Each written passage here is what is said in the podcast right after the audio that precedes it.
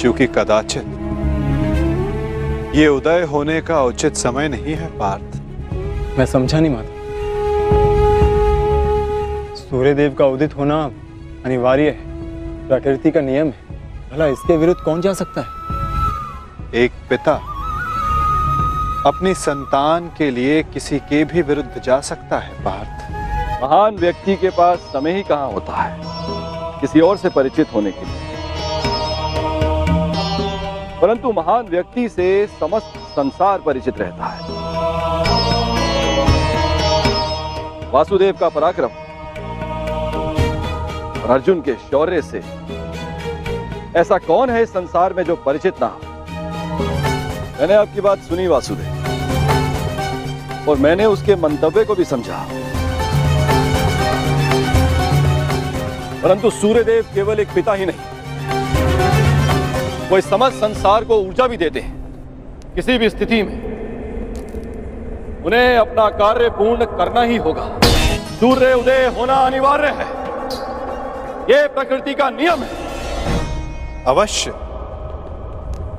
परंतु इन नियमों के बंधन में सभी आते हैं, ब्राह्मण देव। सूर्य देव पर, मुझ पर और आप भी।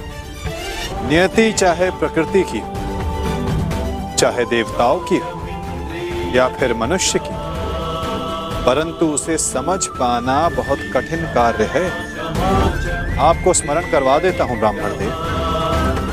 मनुष्य को दुर्बल समझना देवताओं के लिए घातक सिद्ध हो सकता है। ऐसा कोई विघ्न नहीं। जो एक दृढ़ निश्चयी मनुष्य का मार्ग रोक सके। यदि मनुष्य चाहे तो वो पर्वतों का स्थान भी बदल सकता है। मनुष्य की नियति और निश्चय को कम नहीं आंक रहा वासुदेव। परंतु किसमें कितना बल है? ये तो केवल परीक्षा से ही सिद्ध होगा। कभी कभी परीक्षा में परीक्षार्थी नहीं। परीक्षा लेने वाला भी असफल हो जाता है ब्राह्मण देव। फिर चाहे वो मनुष्य हो या देव। देवताओं का तो धर्म होता है ना वासुदेव?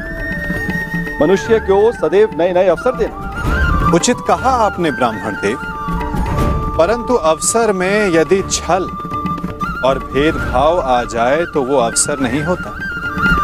कदाचित आपको स्मरण तो हो गए। यदि धर्म और कर्म में पक्षपात आ जाए तो धर्म धर्म नहीं होता। और ना कर्म कर्म रहता है। एक पिता का धर्म होता है। सदैव अपने पुत्र के हित में देखना। और एक पिता के अंधे पुत्र प्रेम के कारण ही ये महाभारत हो रही है, ब्राह्मण देव।